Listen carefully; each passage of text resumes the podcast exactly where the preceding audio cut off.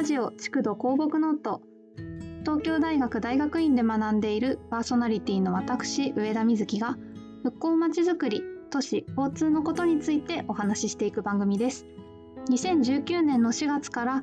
愛媛県今治市のコミュニティ FM ラジオバリバリにて放送されています。復興現場の声を交えつつ皆さんのいつもの暮らしの中で自分の街のこと防災のこと事前復興のことを考えるきっかけになればいいなと思いながらお届けします。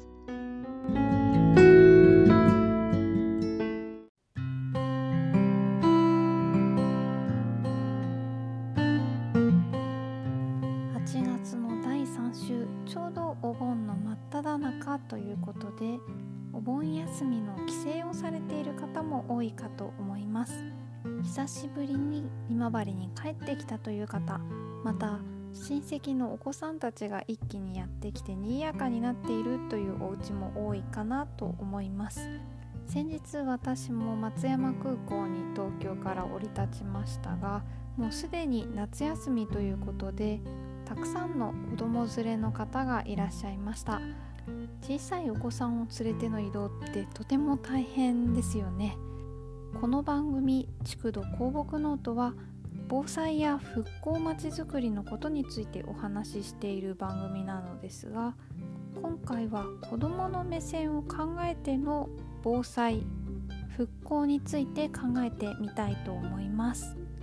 まず子どもの防災というと一番に思いつくのが小学校や中学校での避難訓練だという方多いかと思います。私自身ももちろん小学生中学生の頃に避難訓練はやっていたんですが毎年同じように行うようなものであまりこう切迫感というか緊急だというような意識はなかったんですね。ただ大学生大学院生になって土木の観点から避難行動を専門に研究するようになって考えると避難訓練はもう少しうまく身につくようなやり方でできるのではないかなと考えることもあります。というのもですね大体の避難訓練というのは学校で災害が起こった時の避難の経路といいますかどの建物から校庭に出て逃げたらいいかどういった先生の指示で動いたらいいかというようなことをシミュレーションするような訓練になっているような学校がすごく多いのかなというふうに思うのですがまずはこれが基本なんですね。私自身が教えてもらえたらもっと良かったなと思っているのはとにかく校庭に逃げなさいであるとかとりあえず机の下に隠れて指示を待ちなさいというようなことだけではなくてどうして校庭に逃げなくてはいけないのかうして机の下に隠れなければならないのかということを子どもたちみんなが理解することができればその行動を学校の外でも活かせると思うんですね。先ほどの例で言いますと校庭にすぐ逃げるように指導されるということの理由は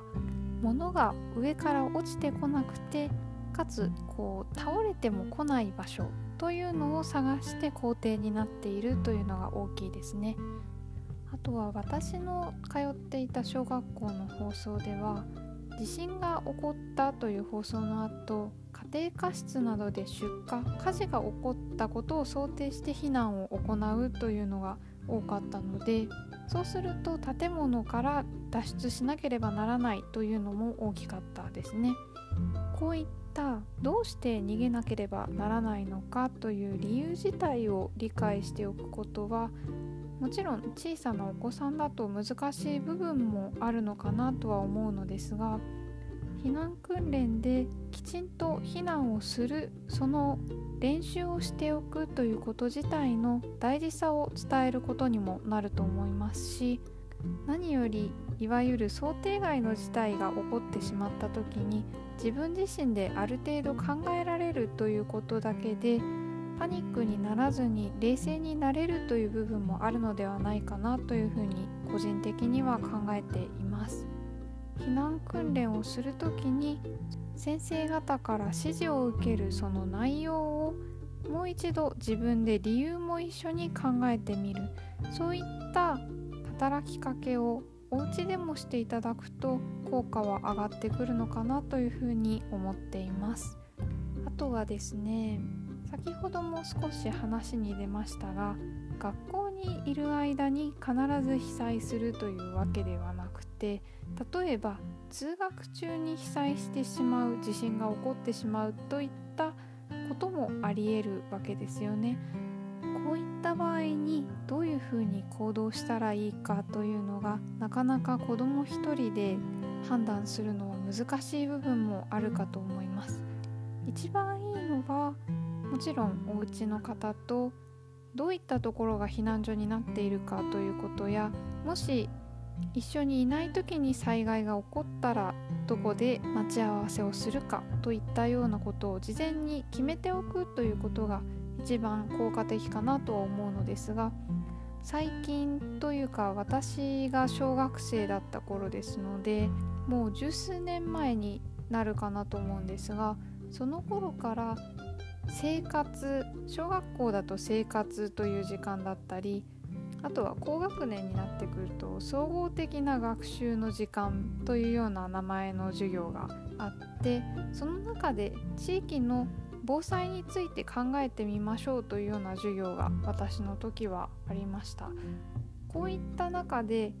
自分たちや地域のボランティアで参加してくださる方たちが考える危ない場所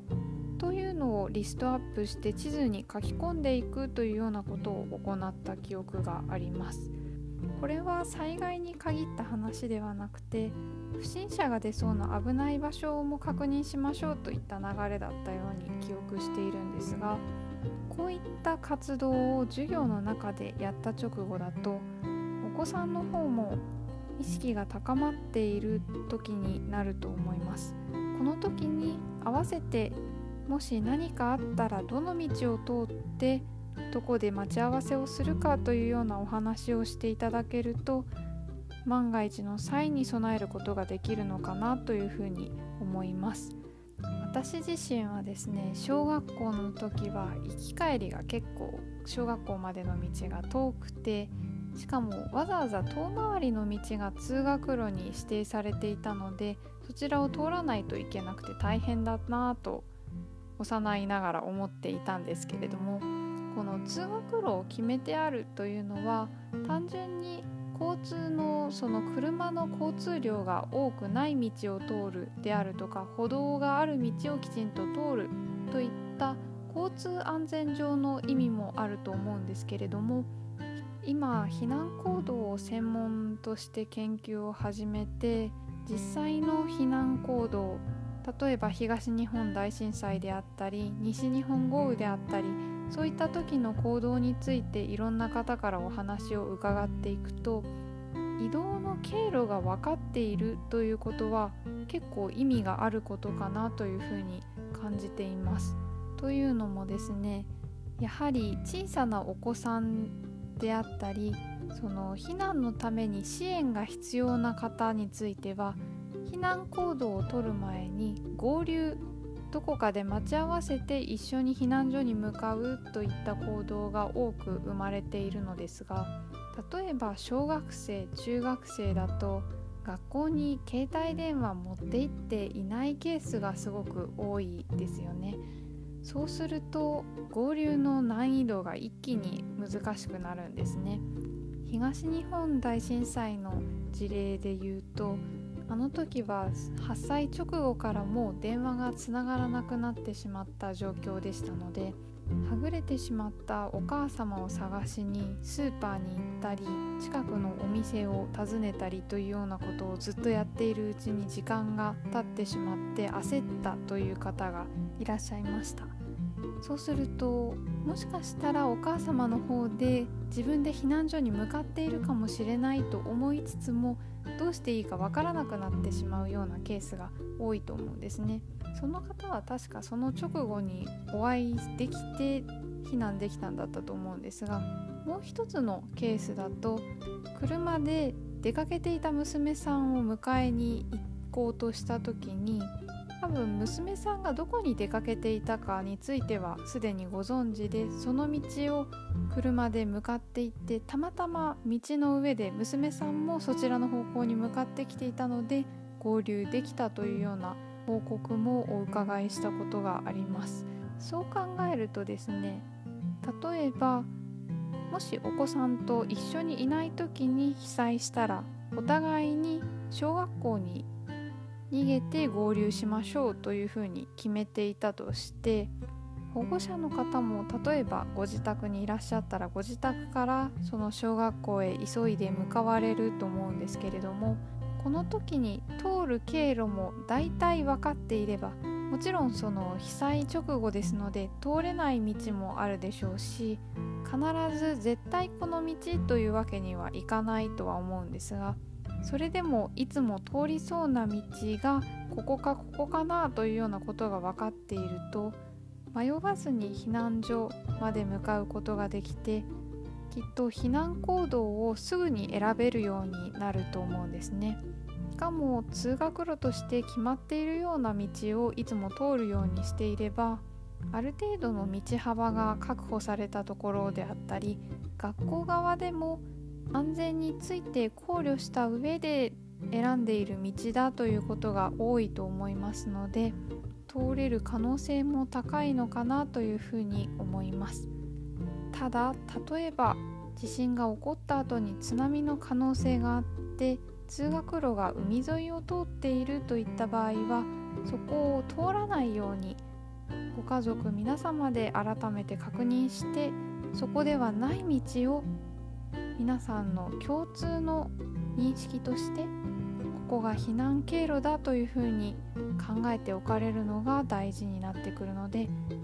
一度皆さんがお家にいらっしゃる際に確認されるのもいいかなというふうに思います。災害が起こるたびに想定外の事態というのは起こってしまうものですが私は避難行動については事前の備えで変えられる部分が大きいものだと思っています。災害の状況に合わせて避難の行動を変えなければならないケースは多くありますがその基礎となるどうして避難行動をしなければならないのかどうやってその避難の先避難所を選べばいいのかそこまではどうやってどの道を通っていけばいいのかそういった考え方の部分を事前に身につけておくことでこそ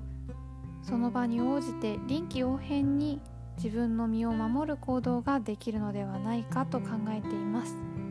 お盆休みでご家族皆様が揃う時間も多くなっているというご家庭の方も多いかと思います。しかも今話しておけば防災の日9月1日に向けて考え方を身につけるちょうど良いタイミングなのではないかと思います。ぜひ皆さんで一度話し合っていただけると放牧ノートでは特にお子さんがいらっしゃる家庭向けに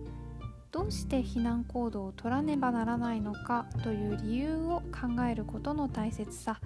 避難経路まで考えておくことの大切さについてお話しいたしましたご自分にとっての避難のこと考えていただけるととても嬉しいです。